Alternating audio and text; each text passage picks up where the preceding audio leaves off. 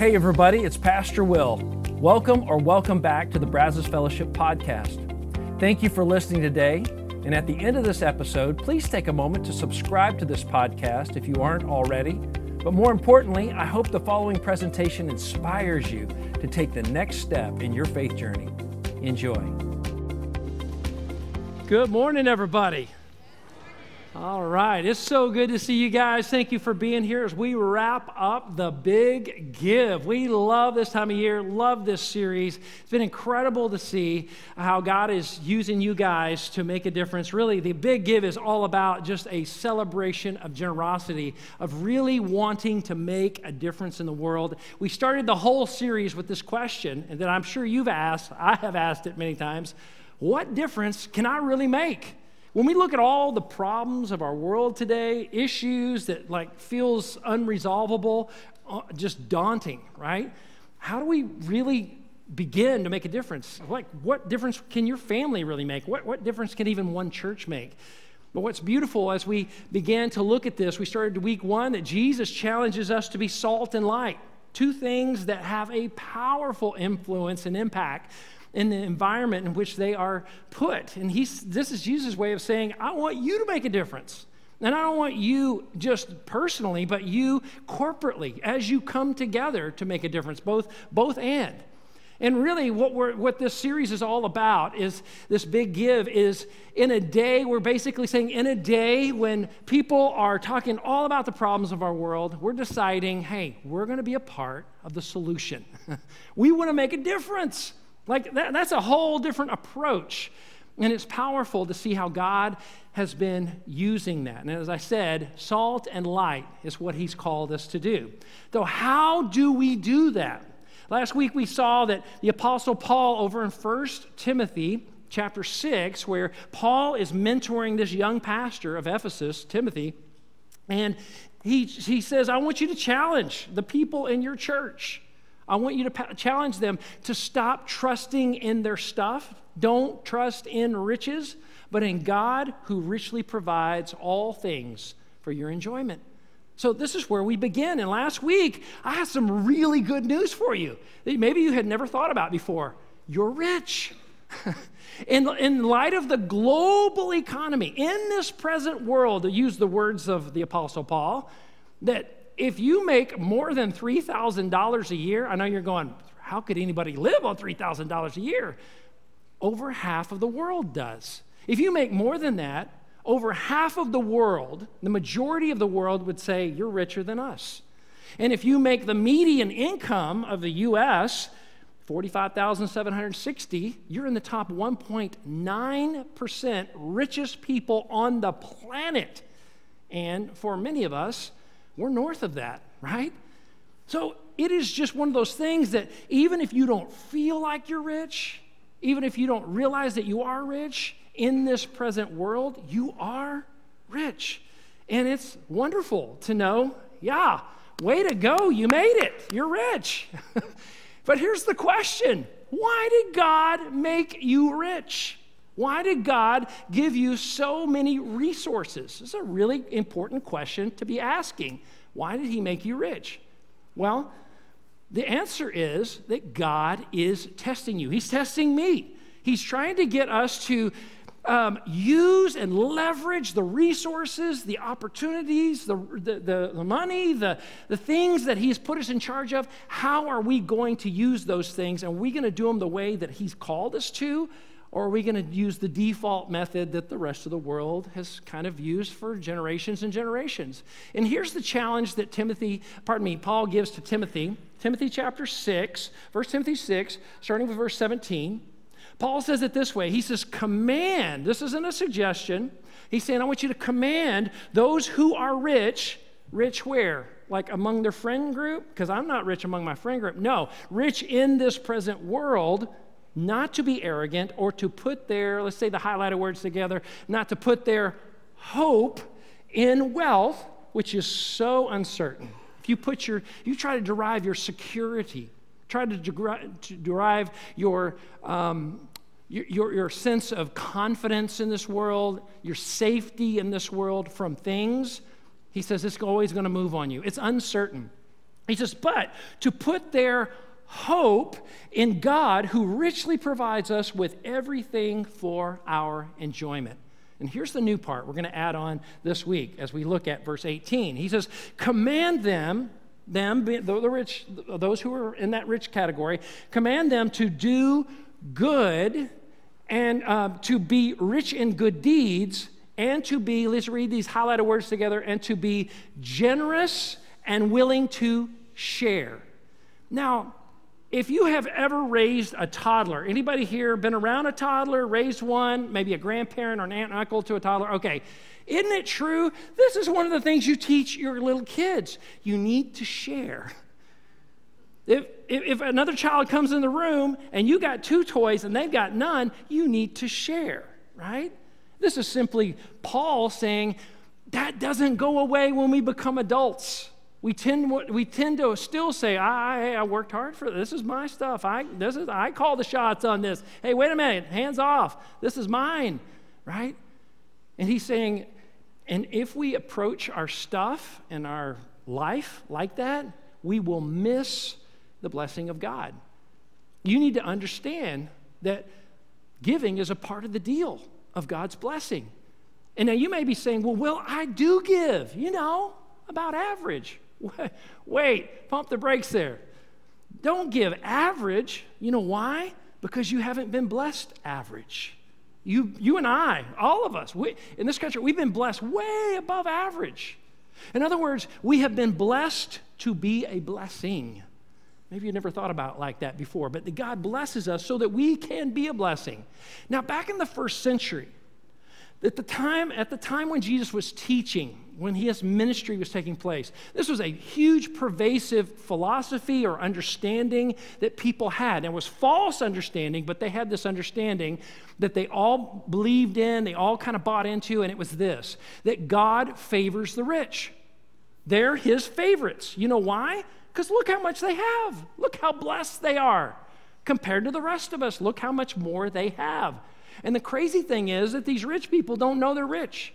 And these rich people don't think, they don't feel rich. And that happens for a lot of different reasons. But what's interesting is that Jesus comes along at this time when people thought the rich people are really close to God and everybody else is not. And he teaches something like this in Luke 12 48.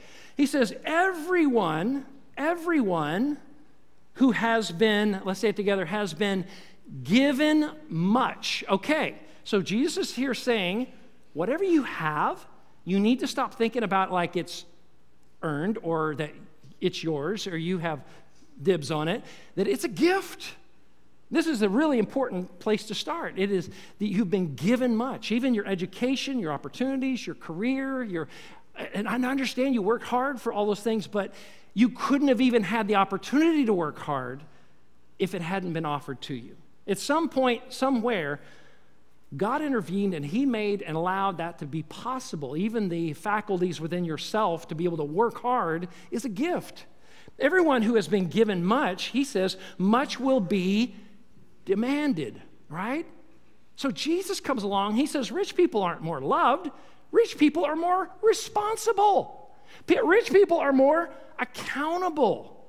This is so incredibly important that we don't forget this in 2022 that those of us who have more than average, we need to re- be reminded that that is for a reason, that there is a responsibility and accountability that goes with that. But the temptation of our world, there's a pressure, I feel it, you feel it, your, your kids, my kids will feel it, everybody feels it. The temptation is to, as income goes up, that we will ramp up our lifestyle commensurate, increased with our income. In other words, that we begin to live with zero margin financially. And what Jesus t- taught, and later Paul is echoing the words of Jesus, he's saying, This is how you, you are really bad at being a rich person. Like, because this is not how you are good at being rich. This is how you're being really good at being stressed out and anxiety ridden over your finances all the time because you don't have anything left. But this is the pervasive message of our culture today is that it, whatever comes to me must be for me, and I'm going to consume it all. There's no margin. And our culture programs us, our world constantly with advertisements and commercials and et cetera, et cetera, and even the pressures through social media, that if anything extra comes to us, we're sort of programmed to ask the question how can I spend that on me? How can I use that and leverage that to make Will happier, to have what Will doesn't currently have? How can I use that for me? And this is where Paul is trying to warn through Timothy. He's going, tell those people, the people who have more than they need. He says, I want you to not just tell them, I want you to command them. Command them to ask before it's gone. Like, here's a great question that we need to all be asking How can I leverage some of this that God has given me as a gift for God's kingdom as only a rich person could?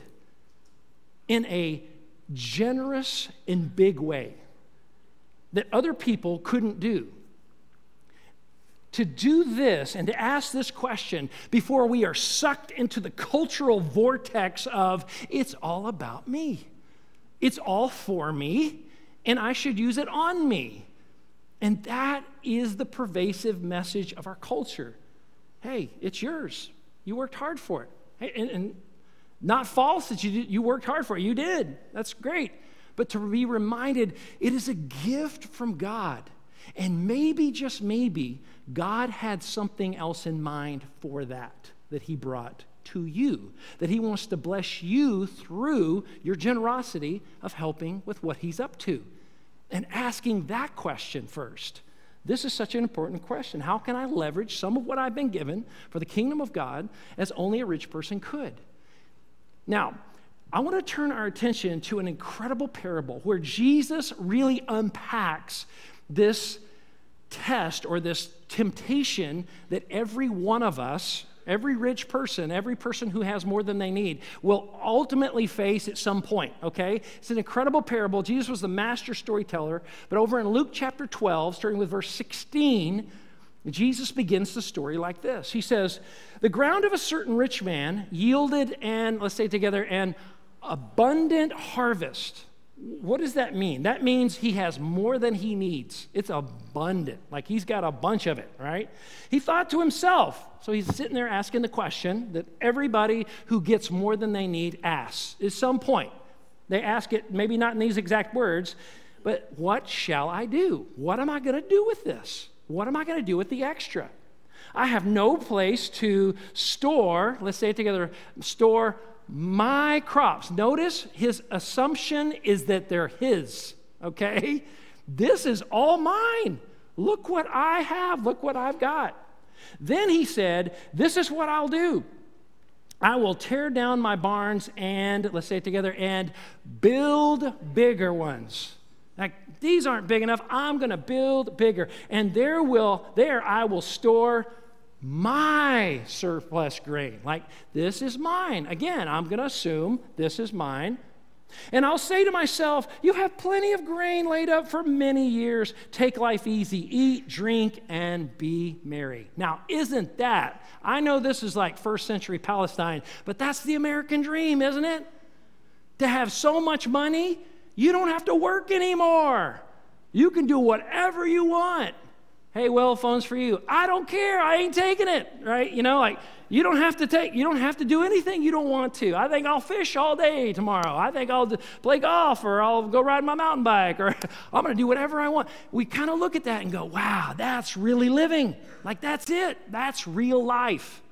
Jesus is warning against that.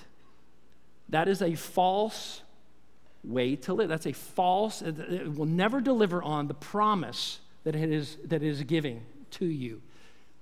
And so he goes on, uh, uh pardon me, uh, he, he tells us, I'm going to eat, drink, and be merry. In, in other words, what he's showing us here, and Jesus is really telling us through the story, is that this is the rich person's dilemma. this is the rich person's dilemma. I'm blessed with more than I need. I'm going to assume it's all mine. Like, I have all that I need. I, am going to just consume it all.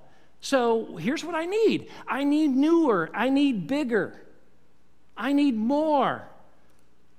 And, and, isn't it true? There is always something new and something better and something bigger and some, something shinier to have, to wear, to own, to drive. Always, always. We live in a world where it's just a perpetual new things to, to, to want. And let me just say this that if this world was all that there was, that would be a perfectly fine solution to the problem. I've got more than I need. What am I going to do with it?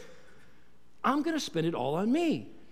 That would be a perfectly you know, sane and rational solution to the problem if there wasn't a special relationship between my generosity now and laying up treasure in heaven eternally, which Jesus says there is a direct correlation between what we give now towards the Lord and what ultimately and eternally we will have hoped that we, we would have, we're going to wish we had done more in this direction. Now, I love how Jesus um, carries on. First of all, let me just say here's Jesus basically showing us how to fail the rich test. You want to know how to fail the rich test? Believe it is all for you, believe it is all for me. That's how you fail. Now, our story is going to shift a little bit. So, the main character and, and, the camera is moving from the farmer, his, his, his crops, and his barns, and all that. Now it's going to move to God Himself. This is a really fascinating moment in this parable where Jesus is having God talk to the rich guy. Like, what would you say, God? What would be your response to this kind of management of things on earth? And in verse 20, Jesus unpacks for us in no uncertain terms this. And you would, let's read the highlighted words together. He says, But God said to him, You, let's say it a little bit louder. God said to him, You, you fool. Why? Now we have to ask before we go any further why is God calling the rich guy a fool? That, that's a really great question to ask. Is it because he's rich? Think about that for a minute. He's a farmer. He couldn't get rich unless God blessed him, right? Farmers, like more than almost anybody, are completely reliant upon God and the weather, God controlling weather, and all kinds of things. And it's, it's really interesting here, God was not calling the rich guy a fool because he was rich. He was calling him a fool because he was selfish. Because his only questions were about himself. His only questions were about this life right here, right now, the temporal, and not thinking eternal, not thinking beyond what's happening right now. And in verse 20, it's really interesting. God goes on to share a little bit of his omniscience, his all knowingness, right? He says, This very night your life will be demanded from you. Then, God asks a question. Then, who will get what you have prepared for who? For yourself. You were only thinking about yourself. This night, imagine for a moment you and I are the farmer. And God said to you, This night, this is your last day. Tonight, you're, you're it's over. You're done on this earth. And who's going to get what you have prepared for yourself? Who's going to get what you have laid up for yourself? And the answer is somebody else. Not because he's generous, but because he's dead, right? He's gone. He's not here anymore. Now, Jesus clearly taught everybody lives forever somewhere. He talks about heaven and hell. This is a whole different message that I'm going to have to get into another time. But he, he, uh, but he says now the way we manage what we have is part of the preparation for that life then. It doesn't earn us salvation. Only Jesus' death on the cross and resurrection does that. It's us trusting that. But it is us learning how to now take everything else we have been given, as Jesus would say, who has given much, much is demanded. Now we leverage that for Him, for His kingdom. And then Jesus, this is so beautiful he gives us basically the moral to the story. He's like, okay, just in case you missed it, let me lay it out for you super clear so you don't miss it. And this is what he says This is how it will be with whoever, whoever, whoever stores up things for who? For themselves, but is not rich towards God. Yes. So this guy wasn't rich towards God, so it was a lose lose. He lost everything here on earth and he had laid no- nothing in heaven. Jesus is saying, don't live like that. You will regret that. That is not a way to live. That is not the way to live life as I intended and designed you to live. This is not truly living. This is not true life. This is not abundant life. It is a, a life that is missing the point of why you're here. And it's interesting that the Apostle Paul, basically in verse 19, he ends when he's, he's challenging uh, young Timothy to challenge these people who have more than they need with the exact same type of wording. You remember, he says, Command those who are rich to be rich in good deeds, to share, to be generous, right? And then he goes on to say this in verse 19. He says, In this way, they will lay up treasure for themselves as a firm foundation for the coming age. He's talking about heaven there. After this age, after this season on this earth, there is an eternal life that's coming. He goes, so that they may take hold of life that is truly life. I want you to lay up for yourself treasure eternally, and in doing so, you will lay hold of like really living now, true, abundant life that is full of deep soul level satisfaction. And it will connect you with God like little else will in this life. It's beautiful. And this is exactly what Jesus taught. Going back to Luke chapter 12, a little later, after he tells the parable about the rich farmer, here's what Jesus says in verse 34. He says, For where your treasure is, there your heart will be also. Wherever your treasure is, there your heart, your desires, your longings, your, your wants will be always tied to your treasure. Now, this is beautiful because Jesus is showing us, let me share with you a little dynamic about the way that you were created. That you are always, you're always going to have, your heart will always be attached to your treasure. Where you put your money, your effort, your energy, your stuff, your focus, your heart will be there. You, you will care about that. You're gonna, you're your wants will be wrapped up in that. But he's also showing us if your wants are in the wrong place, all you have to do is transfer your treasure to something else and it will move your heart over to it. But Jesus is saying something deeper about this too to us. I, I believe Jesus is, is showing, and he, he echoes this in other places. Like he would say, I'm not concerned about getting your money or your stuff, so don't be worried about that. I, that is not what he's after.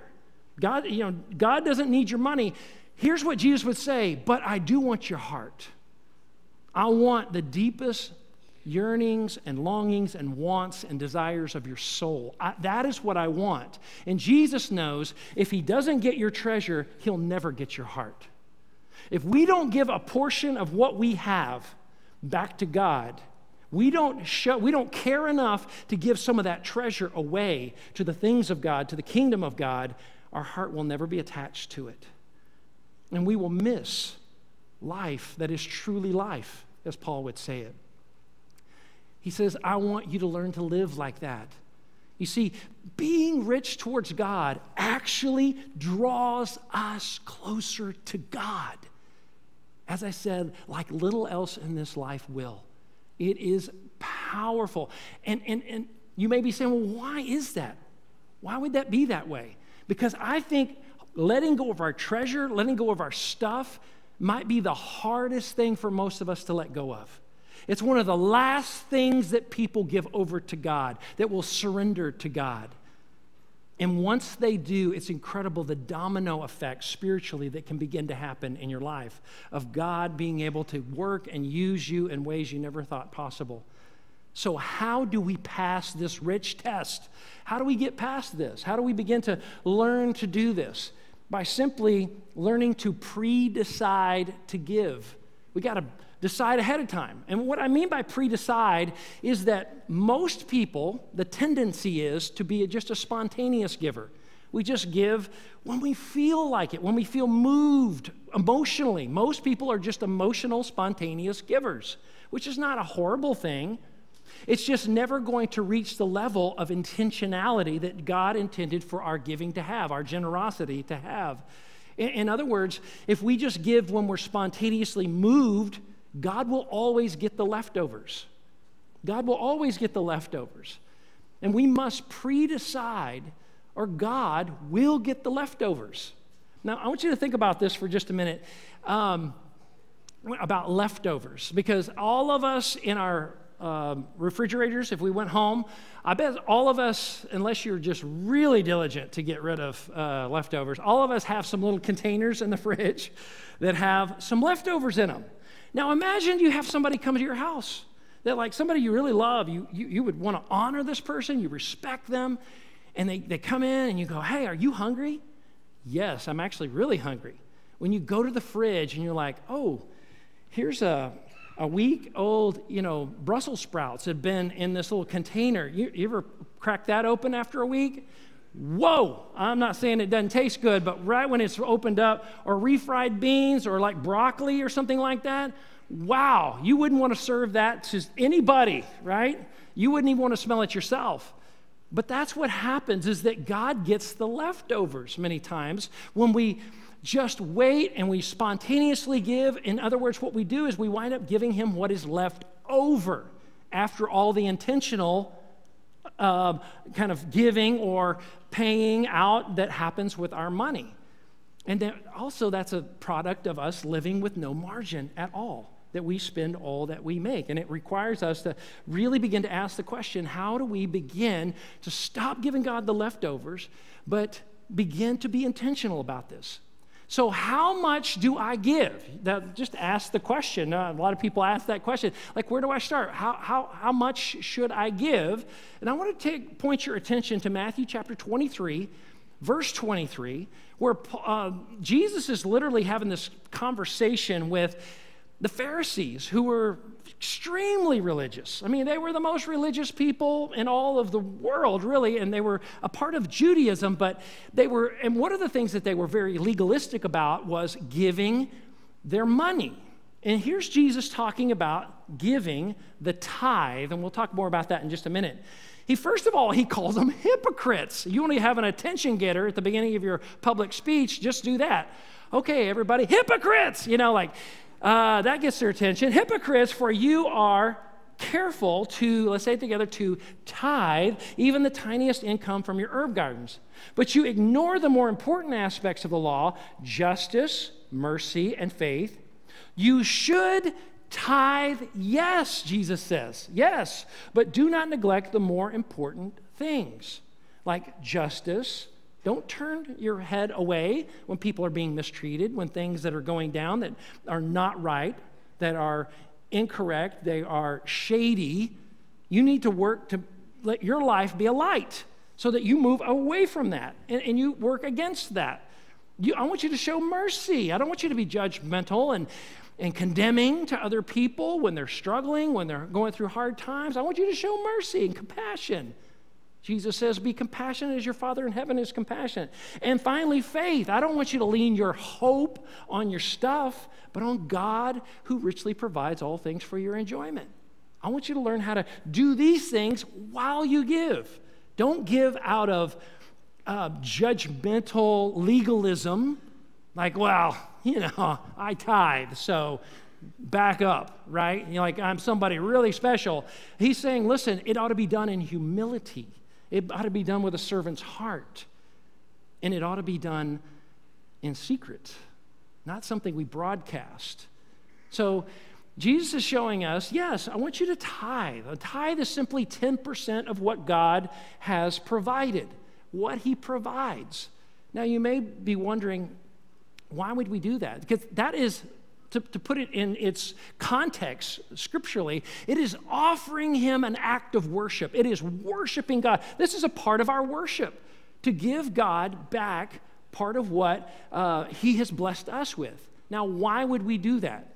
Because on the cross, Jesus gave us 100% of himself for our salvation.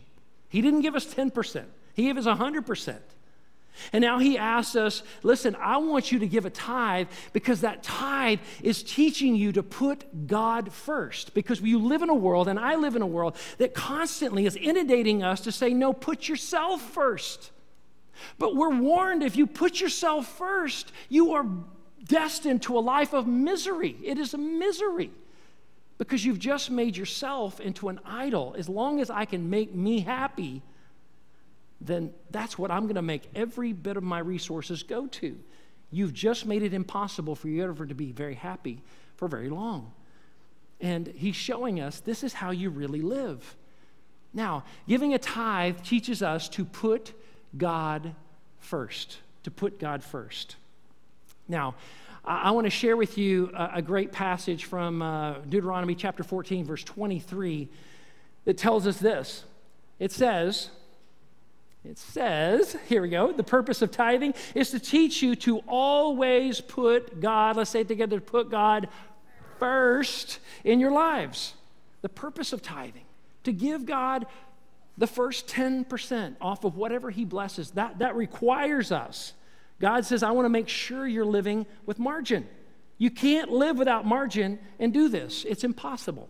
Now, I want to just share with you a, a personal story that radically changed my life and my family's life personally. This was way back. I was very little back in the 1970s. I'm going to date myself here. I was really little. My dad was working as a, a, sign manufacturer in Austin, Texas at Duplex Sign Company, right down, uh, right before you go over the Congress Bridge. Um, uh, on the right hand side is kind of right by where the Austin American Statesman is now, but the, the sign company's gone now. But he was working there back in the early 1970s, and um, he was at church and heard a message, something like I'm giving you today, and was challenged to begin to tithe, to put God first. And he and my mom prayed about it, and their parents on both sides, neither had ever tithed, had never been regular percentage givers uh, towards the things of God. So they were like, we don't really even know how to get started. We're going to just start with this. And so my dad told me, he said, it was a huge step of faith. Now, remember, this was back in the early 70s. He said, our, our tithe check was $200 a month. And he goes, but it was a huge stretch. We were like, I don't know how we're going to make it. He said, We gave the first check, prayed about it, took the step of obedience. I'm like, okay, God, we really believe this is what you're telling us to do. That next week, he gets a raise at work of $500 a month increase.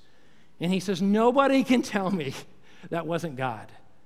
He confirmed it in so many ways, and that was just the beginning. And then later, God blessed him in his work. He was made supervisor and was uh, given a, a, pay raise, and, and just blessed and blessed. And then a few years after that, God put it on my, my mom and dad's heart to start their own sign company in Austin, Texas, called Lewis Signs. And um, and it was a step of faith, and it was something that they continued to ask God to help them day in, day out. Like, we're going to keep putting you first, God. And yeah, here's a picture back just a few years ago. All the signs on this building, and trust me, you got a really good deal on these, um, Brazos Fellowship. Um, we're from Lewis Signs in Austin, Texas, and I love this picture because it is a culmination. My dad passed away in 2002 from cancer. My younger brother John took over the company. And this is such a beautiful culmination of God and what He, this is not me. It's not, and if John were here, he would say, It's not me. This has been God through us, following the obedience of my dad. He showed us how to put God first in many ways, but this was one of the biggest that caused a whole domino row of, uh, of, of faith steps for him where he had to come to a place, and maybe you're in that place today, where you have to say, God, I will trust you in spite of my fear. I'm going to take a step forward. But everything I have seen God do in my life through faith stretching, pastoring this church. And let me tell you, there's been a series of huge faith stretching steps we had to take to get to where we are today. And God has shown up over and over. I trace all of that back to my daddy and his willingness to step out when all he knew was, I can trust God, I really think God's going to come through. And God did come through over and over and over again. And I know I'm speaking to some mamas and some daddies, some grandparents, some aunts and uncles, some people in this room. You don't even realize how big of an impact and influence your life would have. You are truly the light of the world, as Jesus would say, the salt of the earth. That if you would be willing to step out, let God use you, it will influence and impact. Not only will it draw you closer to God like nothing else, it will impact your kids. There will be a ripple effect long after you're gone from this earth. As I said, my daddy passed away in 02. But the decisions he made for God still impact me and my brother every day of our lives and our family and our children and our grandchildren soon. and it's just beautiful that this could be your story too. Don't settle for giving God the leftovers. Would you be willing to put Him first? And, and really, it comes down to this question Are you willing to reduce your lifestyle so that you'll have more margin to give. Because if we're not willing to do that, none of what I'm talking about is even possible. Living like this or like that is stressing you out. You already know this. I'm not telling you anything you don't know. It's making you anxious. It's debilitating. There's no peace in that. It takes discipline, but God blesses it to learn how to live. We're going to live on less than we make. Because, as Paul would say, that's how you become good at being rich. This is what really good rich people in the eyes of God do. they don't consume it all. No, don't assume it's all for me. But to begin to ask the question when more comes to you, God, how would you have me use that for your glory? And that's what this big give is all about. It's a celebration of generosity, as I said. It's us saying to the community, everybody matters to God, whether God matters to them or not, because that's how Jesus loved people. And we've picked three organizations that we've been giving to. If you've not had an opportunity to give, the big give, I encourage you to do that today. Aggieland Pregnancy Outreach, Hope Gathering, Unbound. But I also want to challenge you today. You could do a one time gift to help us bless these incredible organizations. But also, I want to challenge you to be a percentage, reoccurring, premeditated, pre decided giver going forward. Because this is an incredible discipleship step of faith that I know that will draw you closer to God and will bless and impact the next generation. But it requires faith beyond where some of us have been willing to tread. It's scary. And you've probably heard this before, but all growth is outside your comfort zone. And this might be the area where God's saying, It's time. Come on you can jump. You remember the little kid? Maybe when you were a little kid, or maybe you've done this for your were get them to jump into the pool. I'm going to catch you. Daddy will catch you. God's standing there saying, Come on, I'll catch you. This, this will be good for you. You'll learn. You can trust me. It's going to be good. It's going to be awesome. It, it, will, it will open up doors for your faith to grow in ways that you couldn't unless you trust me with this. Some of you maybe have felt stuck for years spiritually, and this is maybe one of the linchpins. God's saying, if you would be just willing to give that to me, be powerful. It would change everything. Here's the application prayer. I'm asking you to pray with me. Simply saying, God, I will stop giving you the leftovers. I pre decide today to put you first in my finances. And maybe you've never prayed this before. Some of you, starting a relationship with, with God, here's how it begins Jesus, forgive me and be my leader, my Lord, right now. Once again, thanks for listening. If you live in the Brazos Valley, we would love for you to engage with us at one of our weekend services. For directions, service times, and information about our fabulous children's and student environments, visit us at brazosfellowship.com. That's brazosfellowship.com.